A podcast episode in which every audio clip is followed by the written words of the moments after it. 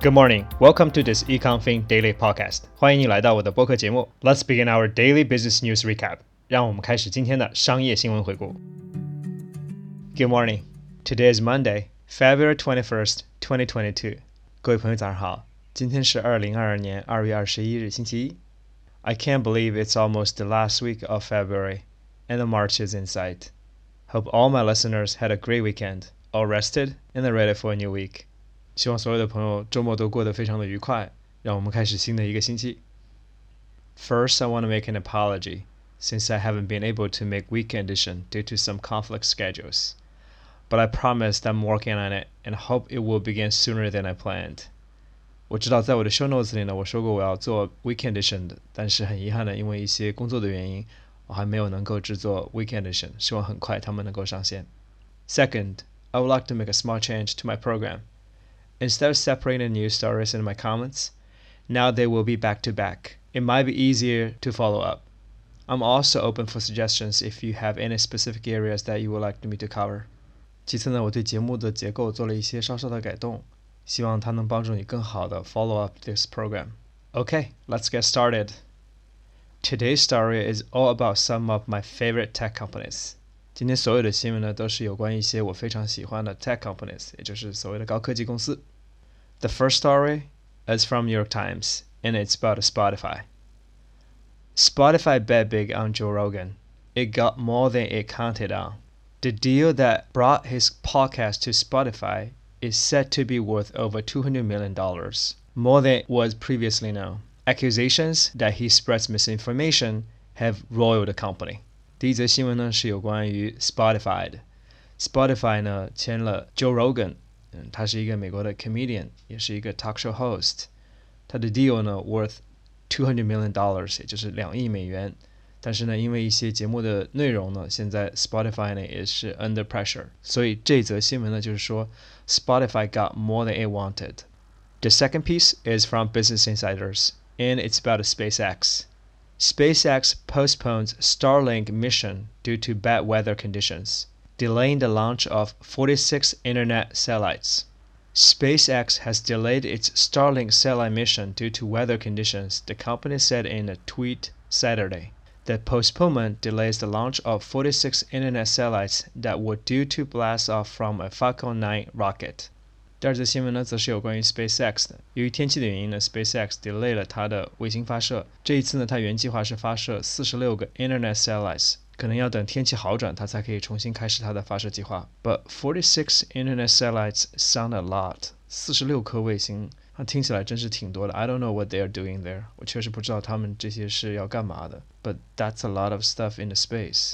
The third piece is from The Street.Rivian makes a bold move to solve its biggest problem.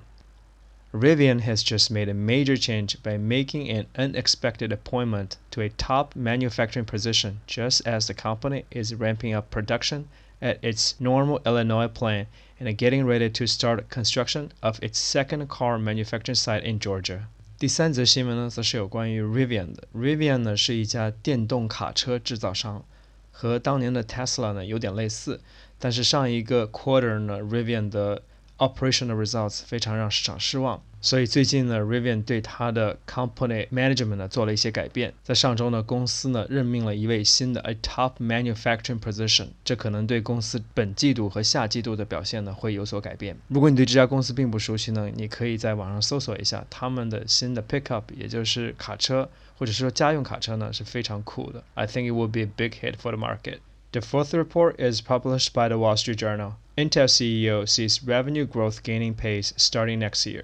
Ms. Gelsinger has set a multifaceted, multi-year plan to revive Intel's fortune. The company ceded the title of Most Valuable U.S. Chip Company to NVIDIA Corp. in 2020 and that of Biggest Chip Company by Revenue to Samsung Electronics last year.He is moving to restore the company's ability to design some of the most powerful chips and build a massive semiconductor production arm. 第四则新闻呢，则是有关于 Intel 的。Intel 的 CEO 呢，现在有一个 multifaceted multi-year plan。英特尔呢，在2020年就不再是美国最大的 chip company，芯片制造商了。 NVIDIA 也就是英伟达成为了最大的芯片制造商。同时呢，在2021年 even by revenue， 如果是从收入来看呢，英特尔也不再是最大的 chip maker， 而是 Samsung Electronics 是最大的。所以新的 CEO 呢要重振 Intel， 不但要能制造一个 powerful chip， 还要成为半导体行业的领军人物。The last report comes from Reuters. Tesla software update allowed quick fix and taking risks.Tesla Inc.'s ability to quick issue safety patches via remote software updates is an approach other automakers eye enviously, but that also carries risks as cars become more like rolling computers. Investors have awarded Tesla's leadership on in-car software with a market value of $905 billion that dwarfs traditional carmakers, many of which are now scrambling to roll out their own ability to offer over-the-air software updates. 最后一则新闻呢，则是有关于特斯拉的。特斯拉目前市值呢是$9050亿美元。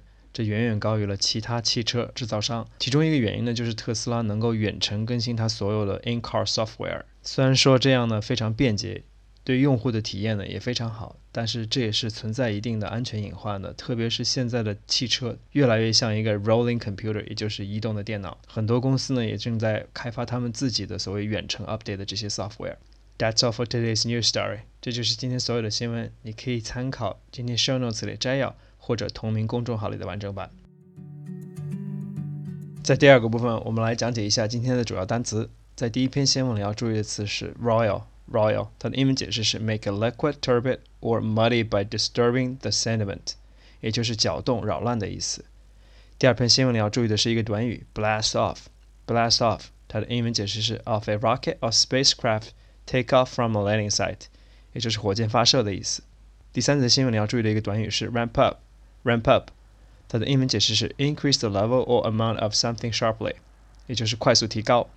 第四篇新闻要注意的词是 cede， 也就是 give up power or territory， 中文解释就是割让的意思。最后一篇新闻要注意的词是 dwarf， 它的英文解释是 cause to seem small or insignificant in comparison， 也就是相形见绌的意思。希望这些解释能帮助你更好理解前面的新闻朗读。同时呢，在同名公众号里也提供了一些这些单词的例句。供你参考。 That's all for today's program. Thank you for listening, and I will see you tomorrow.